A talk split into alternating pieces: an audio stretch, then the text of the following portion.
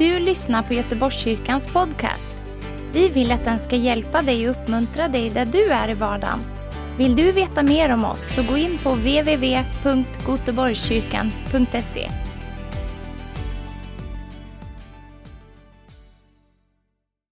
Eh, hej på er! Eh, välkomna till seminarium. Eh, vi ska ha ett seminarium här inne som heter, heter Att dela tron med kända och okända. Ehm, och Anders heter jag. Och sen har vi André som också ska dela. Ehm, så vi delar upp det. Jag, tar ungefär 20 minuter och sen, och sen tar André över. Ehm, och jag kan presentera mig själv lite kort. Jag heter Anders och har varit med här i Göteborgskyrkan ett tag. Är från Norge ursprungligen. Och det är viktigt. Nej. Men jag brukar alltid säga det, så du så behöver inte sitta och fundera på dialekten, varför, varför eh, dialekten är som den är. Eh, men eh, bott några år i Stockholm också. Har varit med där och haft en del evangelisation i Stockholm, bland annat med André eh, och, och flera andra. Eh, så vi ska dela på det här temat, att dela tron eh, med kända och okända. Ehm, och jag tänkte, ni ska få några, några punkter. Eh, några gillar punkter, andra inte, men, men några punkter ska ni få. Men på varje punkt så vill jag också dela lite personliga berättelser och erfarenheter med, med evangelisation och outreach. Som jag hoppas ska uppmuntra och inspirera. Ehm, och så blir det också lite praktiskt och utmanande ehm, och lite praktisk, en praktisk utmaning i slutet. Eh, så jag hoppas att det ska uppmuntra er ehm, och inspirera er. Vill gärna be en, en kort bön för seminariet här innan vi drar igång. Jesus, jag tackar dig för, för hela den här helgen som vi har. Tackar dig för dagen idag och ber för det här seminariet som vi ska ha nu. Tack Gud att ditt ord eh, talar till oss och styrker oss Herre och, och inspirerar oss Herre. Och jag ber att, att du ska ge oss ett, ett hjärta för människor Herre. Ett hjärta för att vinna människor för ditt rike, Herre. Och ett hjärta för att nå de, de förlorade. Eh, att kunna se människor så som du ser dem, Herre. I Jesu namn. Amen. Amen. Outreach, att nå ut till människor. Jag eh, tänker att det handlar väldigt mycket om egentligen att skifta fokus från sig själv lyfta blicken från sig själv och liksom från mig själv och mina problem och till andra människor. Ehm, jag tyckte det var fantastiskt det som Bets delade här igår om ett hjärta för de förlorade. Och det handlar ju väldigt mycket om det att, att faktiskt lyfta blicken från sig själv och se människor som behöver Gud. Ehm, så som Jesus gjorde. Vi är ju kallade att vara lika Jesus. Och han offrade sig för oss. Och på samma sätt så är vi också kallade att leva ett liv där vi, där vi, där vi lyfter blicken och, och ser till andra. Eh, det som vi har fått, som är så fantastiskt och så underbart, det vi har fått med Gud, med Jesus. Det är så bra att vi kan inte bara hålla det för oss själva, vi, vi måste bara ge det vidare. Utifrån tacksamhet. Tacksamhet för det vi har fått. Det vill vi ge vidare till andra. Jag tror det är liksom hjärtat i, i evangelisation, i outreach, att, att vinna människor, nå människor. Det här hjärtat att det jag har fått, det är så underbart. Jag bara måste ge det vidare till andra. Att andra också ska få tag på det här som, som jag har fått, fått från Jesus. Um, och det leder mig in på första punkt här då, eh, som är kärlek gör mirakler.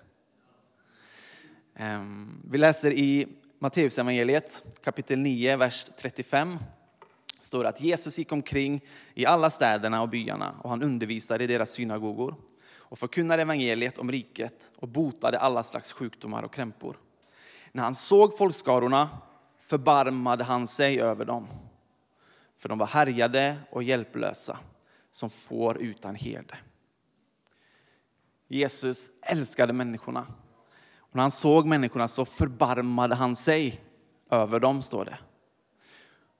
Och vi behöver låta hans kärlek också förnya och förvandla oss. Så att vi också älskar människor. Eh, så att vi också ser människor så som han ser dem. Att vi ser det han ser, hör det han hör. Och du kan be den bönen. Jesus, öppna mina ögon. Hjälp mig att se människor så som du ser dem. Men det är också en ganska farlig bön, för då börjar Gud skicka människor till dig.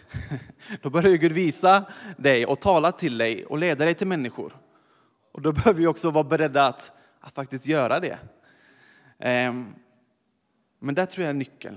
Liksom att Jesus öppnar mina ögon. Låt mig, som jag sa innan, liksom lyfta min blick från mig själv och till människor som, som Gud vill att jag ska, ska liksom föra till honom. Mm. Och bara lite kärlek kan göra så mycket. Kärlek gör mirakler, det är den här första punkten. Den här kärleken som Jesus hade till människor, det gjorde ju bara att miraklerna flödade hela vägen. Och vi kan leva i det också. Jag vill bara berätta en liten berättelse. Jag och min fru vi bodde i Stockholm, ehm, gick en bibelskola där. Och min fru, det här var innan vi gifte oss, då, då bodde hon i en förort som heter Alby utanför Stockholm, södra Stockholm. Och en kväll, hon hade varit i bibelskolan på morgonen, sedan hade hon eh, varit på jobbet, jobbat ett pass. Och sen kom hon hem sent på kvällen och tunnelbanan kommer in till, till perrongen där i Alby. Hon kliver av tunnelbanan och där ligger en kvinna på marken vid perrongen. Och hon, den här kvinnan blöder från munnen. Så man ser att hon har ramlat, slagit sig. Ehm, och många människor kliver av tunnelbanan, ehm, ser kvinnan, men går förbi. Eh, tittar ner liksom, och andra, några inte ens tittar, liksom bara går förbi. Ehm, och ni vet, det är liksom så. Människor är helt inne i liksom mig själv och, och så. Det är väl mycket så i den världen vi lever i. Men Alexandra ser det här, då, min, min fru. Eh, så hon tänker, jag måste ju bara gå, gå till den här kvinnan. Så hon går ner, böjer sig ner, sätter sig ner med henne, börjar prata med henne och märker att den här kvinnan är ganska berusad också och blöder från munnen. Så Alexandra liksom funderar på vad hon kan göra, hjälper henne upp och börjar hjälpa henne liksom hem till lägenheten. Hon har med sig en stor liksom väska med, med ölburkar också. Som Alexandra får liksom dra och du vet, eh, ramlar ut ölburkar. Och hon bara, det här ser nog inte jättebra ut. Men vad ska man göra liksom? Hon vill ju hjälpa. Ehm, så hjälper den här kvinnan, Maria hette den här kvinnan, från Grekland. Eh, hjälper den här kvinnan hem, ser till att hon kommer hem. Så byter de nummer eh, och så säger Alexandra hej då. Dagen efter så ringer den här kvinnan och är så berörd och så tacksam för det Alexandra hade gjort. En liten kärlekshandling, men hon var så tacksam. Och när kvinnan började komma hem till oss, vi hade en liten husgrupp hemma, eh, så hon började komma hem, varje vecka kom hon. Och varje gång när vi bara sjöng en enkel lovsång, tack, tack Jesus, så rann tårarna på henne. Hon var så berörd. Ehm, och så liksom fortsatte det, här är många år sedan, men sen, sen fick vi också be med henne till frälsning. Hon blev döpt i vatten. Fortsatte komma till vår husgrupp och till församlingen. Och det är några år sedan vi bodde i Stockholm, men hon ringer fortfarande ibland. Maria från Grekland. Det står så i, i min telefon, Maria Grekland står det. Så ringer hon och säger hej. Hon glömmer aldrig. Det var en liten, liten kärlekshandling. Men bara lite kärlek kan göra så mycket. Kärlek kan göra mirakler. Det kan förvandla människor. En annan kille som heter Noah mötte mig och ett gäng. Vi var ute och hade en outreach, ungefär som vi ska göra i, i, i Bergsjön. Han eh, mötte oss och sen, han bara fastnade för oss där liksom och var kvar med oss hela kvällen och började följa med till kyrkan. Och även han blev så småningom frälst och döpt. Eh, och så frågade vi honom, vad var det som gjorde att du fastnade liksom för, för, för oss? Att det var liksom, han bara var kvar där. Ehm, och då sa han, Nej, men det var era leenden. Sa han. Jag såg er, ni, ni log. Det var liksom någonting speciellt med er, någonting ni hade som, som jag saknade, som jag, behövde få, som jag ville få tag på. Och jag tror verkligen på det. Alltså du, du har någonting, för du har Jesus i dig. Du strålar Jesus, ditt, ditt leende, dina ögon. Ibland behövs det liksom så mycket mindre än vi tror. Vi tror att det behövs det ena och det andra för att övertyga människor. Men ibland är det bara den här första ditt leende. Du strålar Jesus. Jesus strålar genom dig. Och den här kärleken som du utstrålar, den kan göra mirakler. Leda människor till Gud. Så var frimodig. Nummer två. Gud han eh, arbetar i båda ändar. He works in both ends. Det här tycker jag är spännande. Om vi läser i Apostlagärningarna kapitel 10 så kan vi läsa om Cornelius och Petrus. Cornelius han får en, en syn där en ängel berättar för honom att han behöver få tag på en kille som heter Petrus som bor där och där. Och eh, eh, ja, den här Petrus har ett viktigt budskap till dig. Samtidigt så står Petrus och ber på taket. Står det. Har du bett på taket någon gång? ja. Ehm, gör det, be på taket. Ehm, Petrus står och ber på taket. Och han får också en syn som ju sammanfattat handlar om att evangeliet var inte bara för judarna utan det är också för hedningarna. Så då förstår han när de här killarna som Cornelius har skickat kommer och knackar på, då vet han att han ska följa med dem. För Gud har arbetat. Han har talat till Petrus, han har talat till Cornelius och så gör han att de två möts. Och jag tror att Gud arbetar på det här sättet, även för oss idag. Han arbetar i oss när vi går, i, i livet som vi lever, inte bara liksom idag på konferensen när vi ska ha outreach, utan varje dag. Det är en livsstil, så han, han arbetar i oss, han vill tala till oss, han vill leda oss. Och så arbetar han också i de människorna som vi ska möta. Han gör ett verk, han förbereder människor. Och sådana här liksom, möten som är för, förberedda från, från himlen, från Gud, det tror jag att vi ska få se mer av. Och redan idag kan vi få se det. Människor där ute i Bergsjön som, han, som Gud har arbetat i, som Gud har förberett. Det kanske finns en människa som du ska möta idag. Som har ropat till Gud idag på morgonen. Gud om du finns, visa dig för mig. Och sen kommer du och så leder Gud dig till att ge ett ord till den personen. Ungefär som vi hörde Bets här igår när han jagade, jagade den, här, den här personen. Så kan du ge det där ordet som han, som han har väntat på. Jag tror att Gud planerar sådana möten. Och då blir det väldigt spännande. Då blir det ett, ett äventyr med den helige ande. När vi kan följa den helige ande och, och låta oss leda av honom att göra en skillnad i människors liv. Tala in i människors liv. Så där ska du också vara frimodig och våga be. Helig ande led mig. Tala till mig, visa till mig.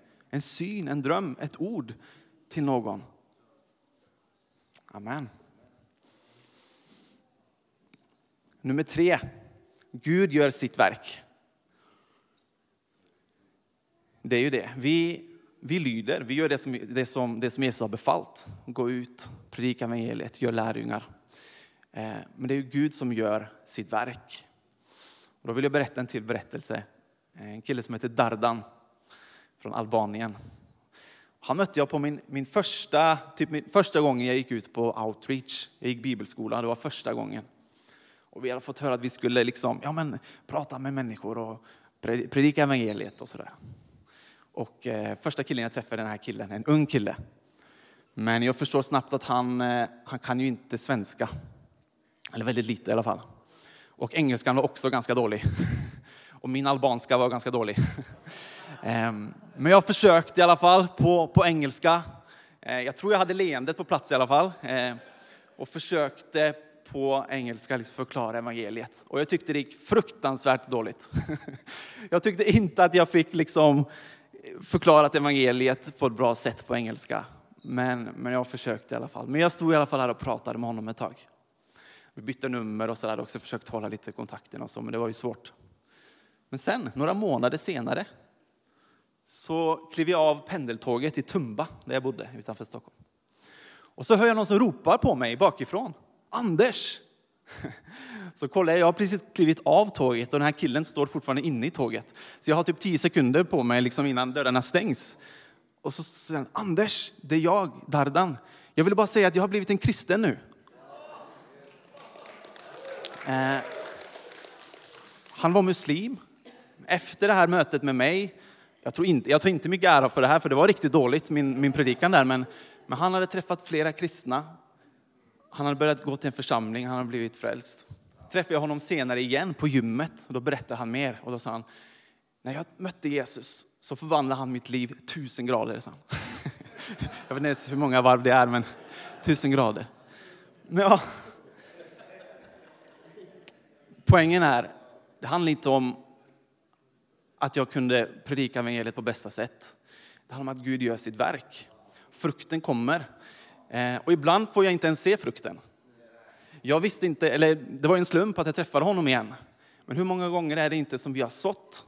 Vi kanske inte ser frukten, men, men Gud gör sitt verk. Och andra får, får hämta den frukten senare. Så idag i Bergsjön kommer vi träffa människor, några som kanske får höra det här för första gången. Andra som Gud redan har jobbat, i, jobbat med. Då kanske vi kan hämta frukten redan idag. Men det är alltid så värt att så, att så ut. Du kommer alltid tillbaka och Gud gör sitt verk. Oberoende av om, om jag får se frukten i slutändan eller inte. Och det är så fantastiskt. Jag har typ två minuter kvar. Sista punkten är ditt vittnesbörd. Ditt vittnesbörd är viktigt. Det är din berättelse, din, liksom din erfarenhet, det Gud har gjort i ditt liv. Och det är viktigt och det behöver människor få höra.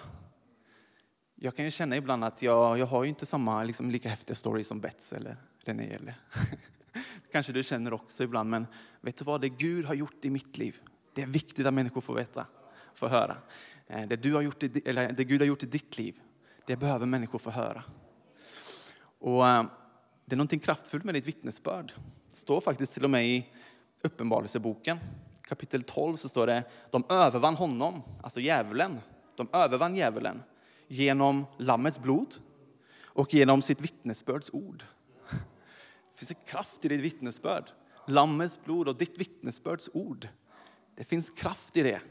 När du talar ut vad Jesus har gjort i ditt liv och vad Jesus har gjort på korset.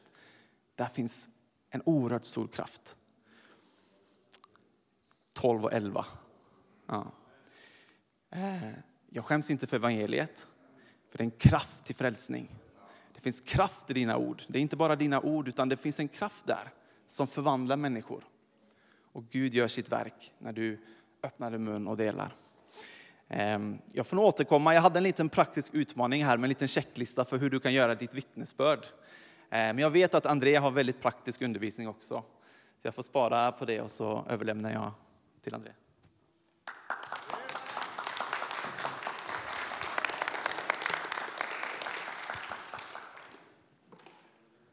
Halleluja. Det var spännande att vara tillsammans med så många människor som verkligen älskar Jesus, som brinner för Jesus. Och jag tror att det, när vi kommer tillsammans och delar vår eld, vi sätter ihop vedträden så, så får vi en extra låg i våra liv. Och vi behöver ha en genuin Gudslåga som brinner för att kunna se en förvandling. Och Även fast vet, många som kommer upp hit och, och um, predikar och där och man kan tro att vi alla har liksom svart bälte i kristendom.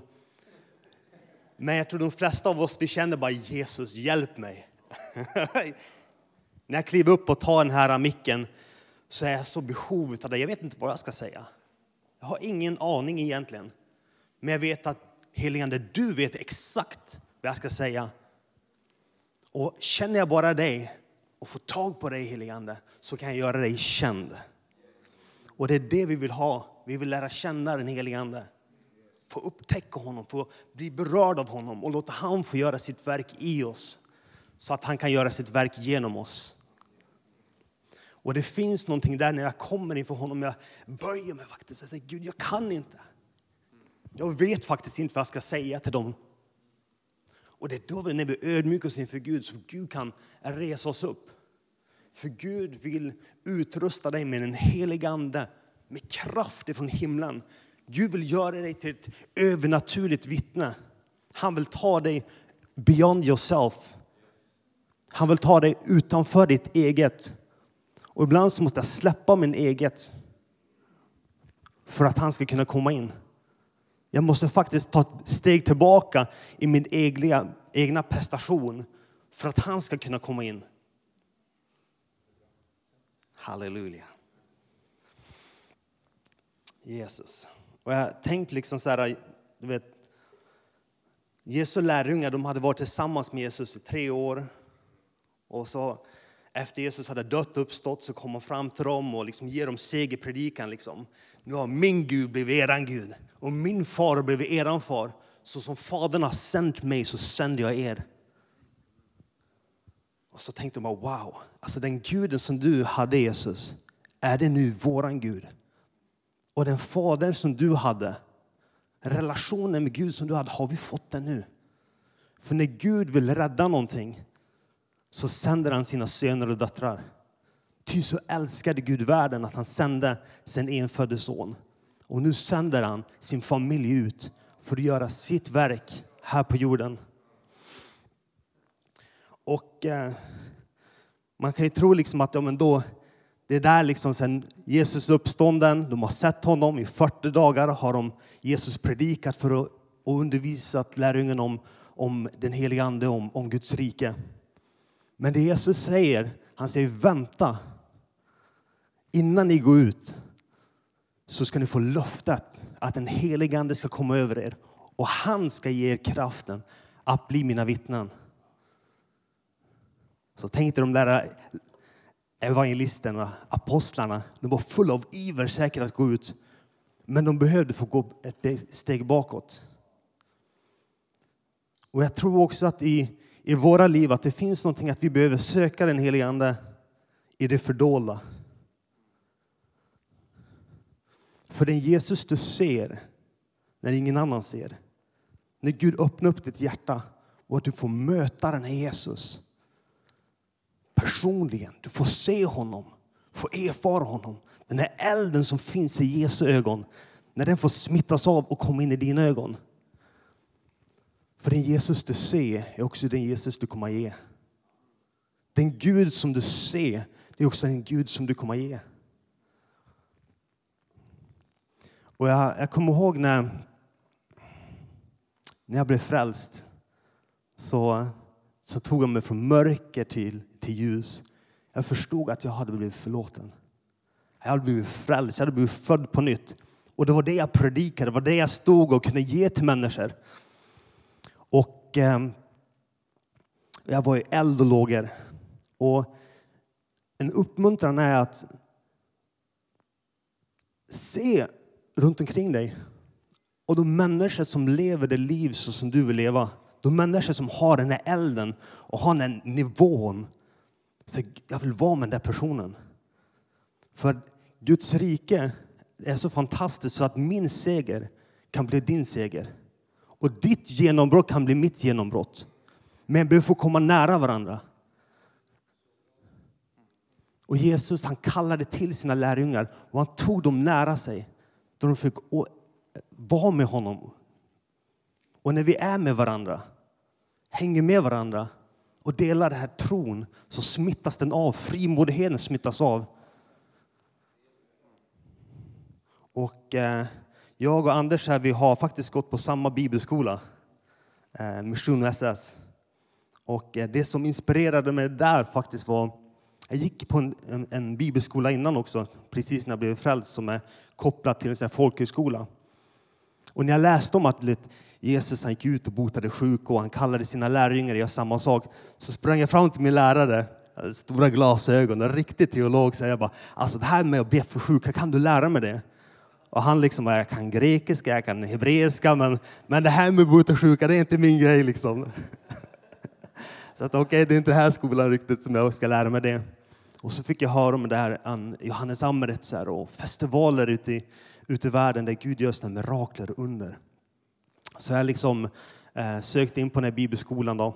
Och eh, 2007 så åkte vi iväg på min första resa då till eh, Uganda i en eh, by som heter eh, Namalo i Nakapiripiri-distriktet. Och det var verkligen stenåldern, det fanns ingen el utan där fick vi vara liksom med, med folk. Då, och det var en by som var väldigt... Eh, eh, ja, det var nästan inbördeskrig där.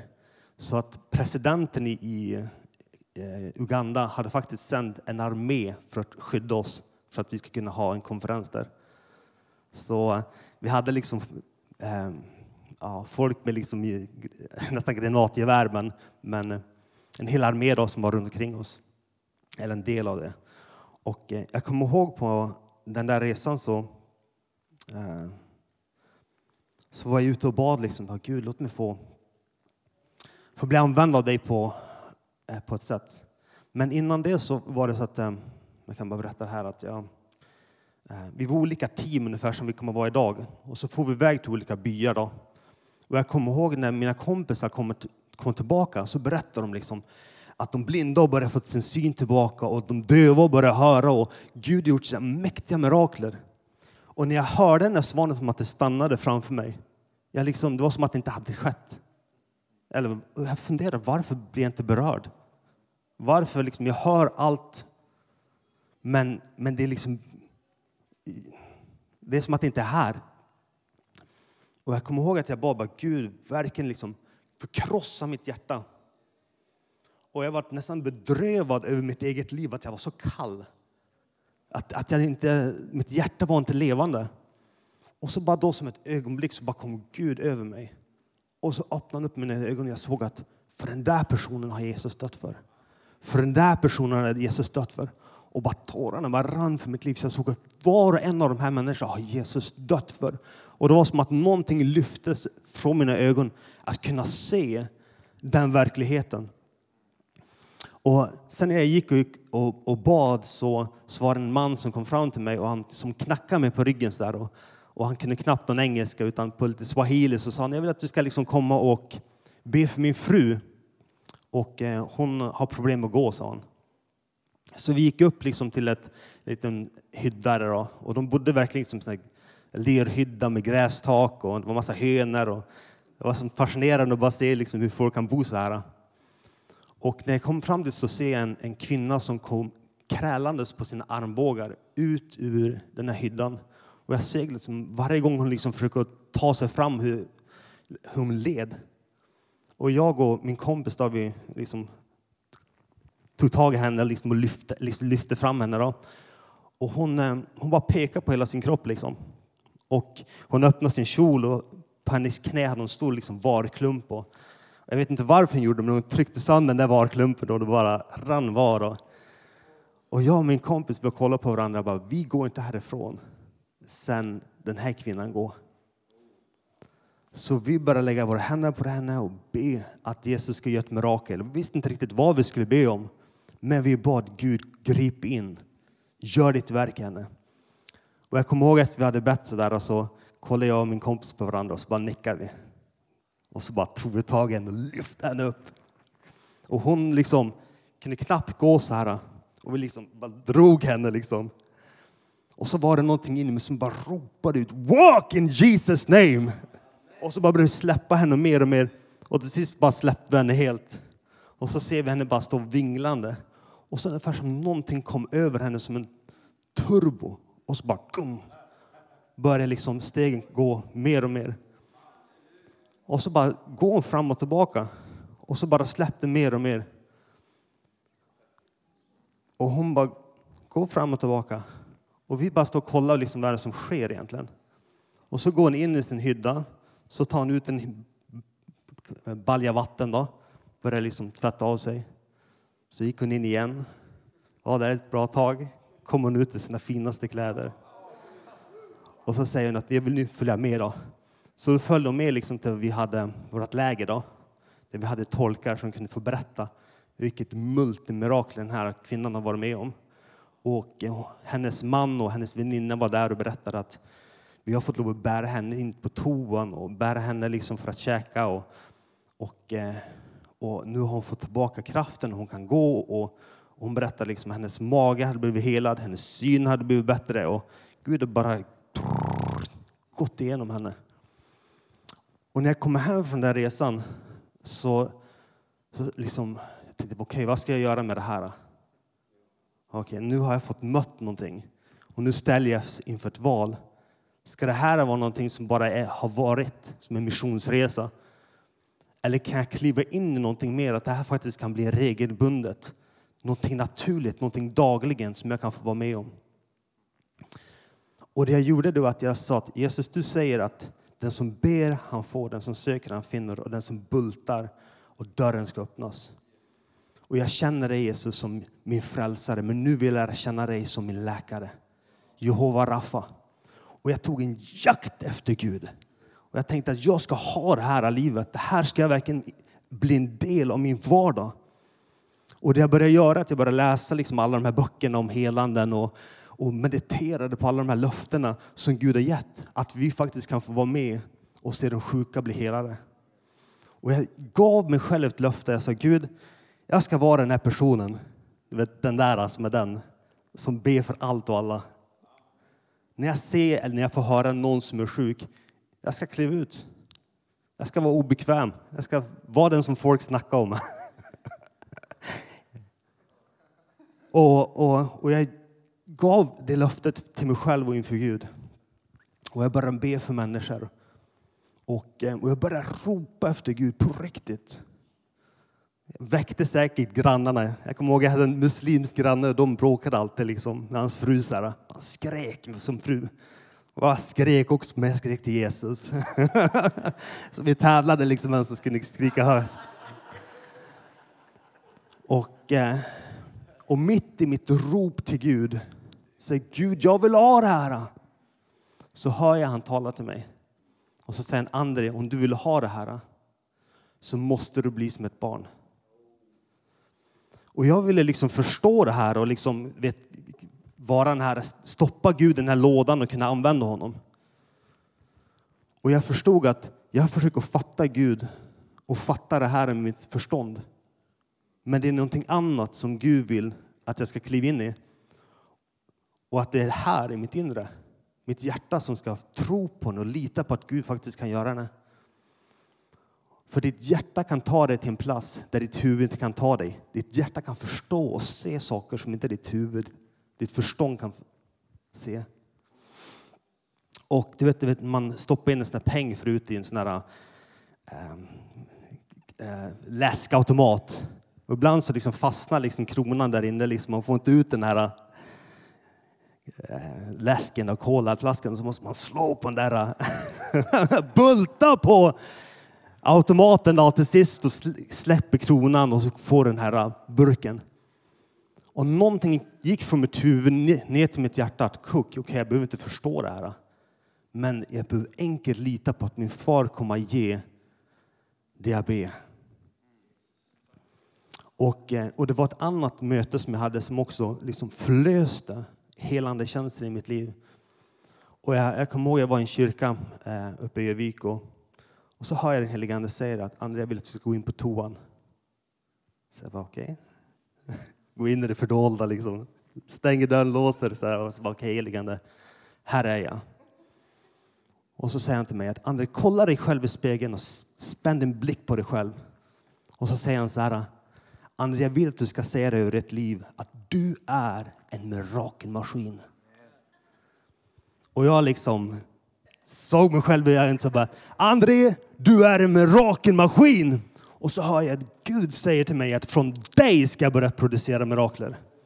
Och det är någonting att Gud vill att bekräfta vår identitet som Guds söner och döttrar. För i din identitet så finns det en auktoritet. Så finns det en frimodighet. Och vi behöver bli tänd med den lågan att det Gud säger att du kan göra, det kan du göra. Och det Gud säger att vem du är, det är det du är. Och vi behöver resa oss upp i det och se det.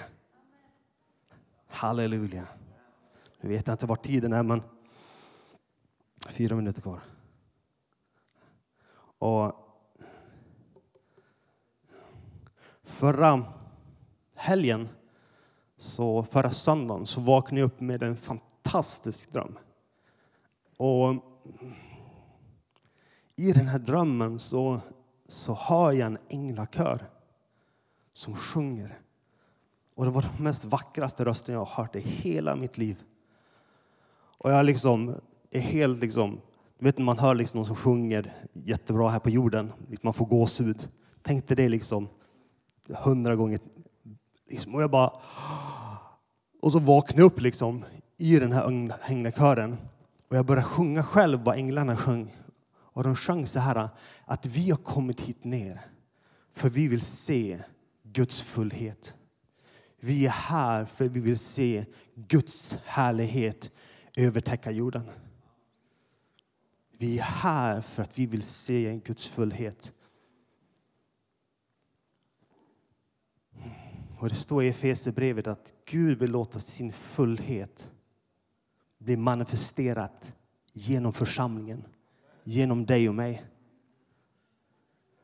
Gud vill uppenbara vem han är, hans vilja, hans personlighet, hans natur genom dig och mig.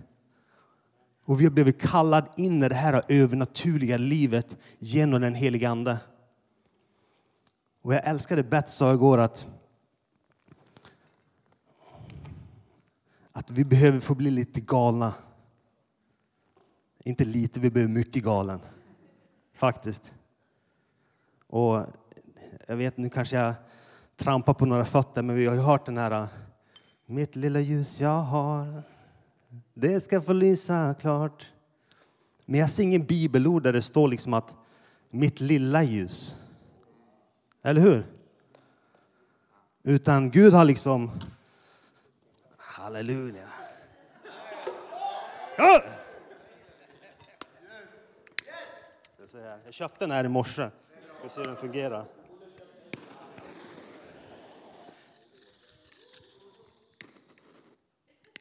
Ja.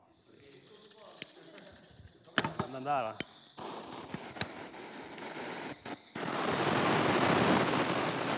Mitt stora ljus.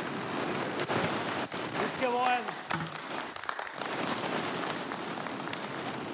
En stad på ett berg så folk kan se vart Gud är. Det ska vara som stjärnor på himlen där människor kan skåda och se vart de ska gå någonstans. Innan vi sätter någon brandlarm här. För det finns olika slags eld. Gör det?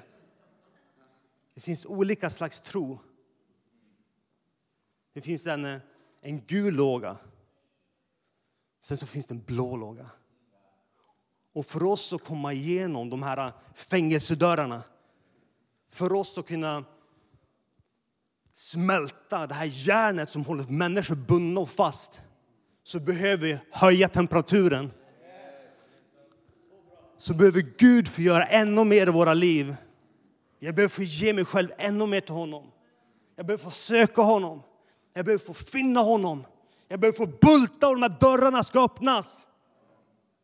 Och Gud vill använda dig och mig för att förhärliga sig själv. Jehova Raffa, vi kan lära känna den guden som botar sjuka och du kommer att se att de blir helade. För när du ser någonting, när du står i ett ljus så finns det tecken. Det finns en skugga. När du kommer in i ljuset, när ditt hjärtas ögon öppnas och du ser vem han verkligen är, så kommer det komma en skugga. Halleluja. Men jag tänkte vi ska be den här bönen tillsammans. Gå till Efesierbrevet 1.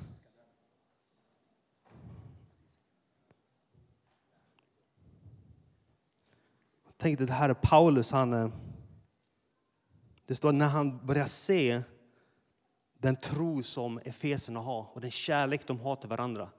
När de, när de börjar fatta det här med Jesus så börjar Paulus att be den här bönen. Efesierbrevet 1 och kan börja från 15. Sedan jag har hört om er tro i Herren Jesus och i kärlek till alla de heliga upphör jag inte att tacka Gud för er när jag nämner er i mina böner. Och jag ber att vår Herre Jesus Kristus, härlighetens fader, ska ge er visheten och uppenbarelsens ande så att ni får rätt kunskap om honom. Jag ber att deras hjärtans ögon ska upplysas så att jag ser den här guden. Jag ser, jag vet vem han är, jag känner honom.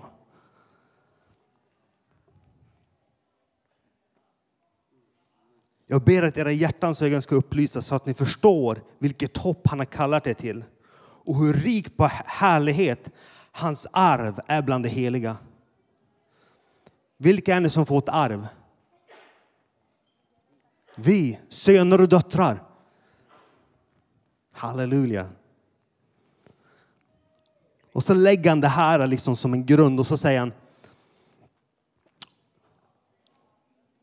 Jag ber att era hjärtan ska upplysas och att ni ska förstå vilket hopp han har kallat er till och hur rik på härlighet hans arv är bland de heliga och hur oerhört stor hans makt är i oss som tror. Därför att hans väldiga kraft är verksam. Med denna kraft verkade han i Kristus när han uppväckte honom från de döda satte honom på sin högra sida i himlen över alla förstar, väldigheter, makter och herradömen. Över alla namn som kan nämnas, inte bara denna tidsålder, utan också i den som kommer. Allt lade han under hans fötter och honom som är huvudet över allting gav han åt församlingen, som är hans kropp, fullheten av honom som uppfyller allt i alla. Vi är fullheten av Kristus som uppfyller allt i alla. Samma kraft som uppväckte Jesus från de döda bor i dig och den vill komma ut. Så ska vi bara resa oss upp. Och så bara stämmer vi in med, med Paulus här att låt den heliga ande komma över oss. Visheten och uppenbarelsens ande. Jesus, visa dig för oss. Visa änglar för oss. Låt oss förstå att när vi går ut så går vi ut med en himla här. För när änglar uppenbarar sig, när vi förstår att vi faktiskt går med Herrens armé. Det änglar gör, jag fick faktiskt se en ängel en gång. Och det första jag kom att tänka på när jag såg den ängeln, det var att nu förstår jag för änglarna fick lov att säga, frukta inte. Därför att de är fruktansvärda. Och de, eh, de skrämmer rädslan ut oss. Änglarna skrämmer rädslan ur oss. Halleluja. Så heligande, jag tackar dig för att du är här. Tack för att du är över oss. Du är i oss. Och tack för att du vill göra dina vilja genom, genom den här församlingen, genom din kropp. Och just nu så ber jag att du ska upplysa våra inre ögon, att vi får se vem Jesus är. Att han är den uppståndne, han är den som regerar, han är den som triumferar. Och jag ber att vi ska få gå idag i Herrens kraft, i Herrens styrka, i Herrens frimodighet. Och att du ska komma över oss Gud och lägga din andes kraft som du la över apostlarna när du sände dem ut att gå ut i hela världen och göra alla folk till lärjungar. Tack Jesus att du gav oss den heliga ande, att du öppnade upp vägen för att anden skulle komma över oss. Och jag ber om att vi ska få lyfta vår blick Gud. Att vi ska kliva ut utanför oss själva och vi ska få se dig Jesus. Så att Bergsjön ska få se dig. Så att Göteborg ska få se dig. Halleluja. Brakisi paranamasanda. Anders, vill du be en sväng? Absolut. Jesus, tack att du ger oss det här hjärtat, Herre Jesus, för, för de förlorade, Herre Jesus. Tack att du kommer över oss, Herre. Tack att det står att, eh, att när Anden kommer över oss så får vi kraft att bli dina vittnen. Jag bara ber för, för oss alla, var och en som är här inne, att de ska få erfara dig i sitt liv, Herre Jesus. Att din kraft, helig Andes kraft kommer över dem, Herre. Och de ska bli vittnen, Herre Jesus, i staden där de bor, Herre. För sina grannar, för sina arbetskollegor och, och också liksom i landet och till jordens yttersta gräns, Herre. Herre. Jesus, tack Jesus att vi kan få, få, få, få ta det som du har gett oss och ge det vidare Herre. Jesu namn, att du smörjer oss Herre för att vinna människor för ditt rike Herre. Jesu namn. Amen.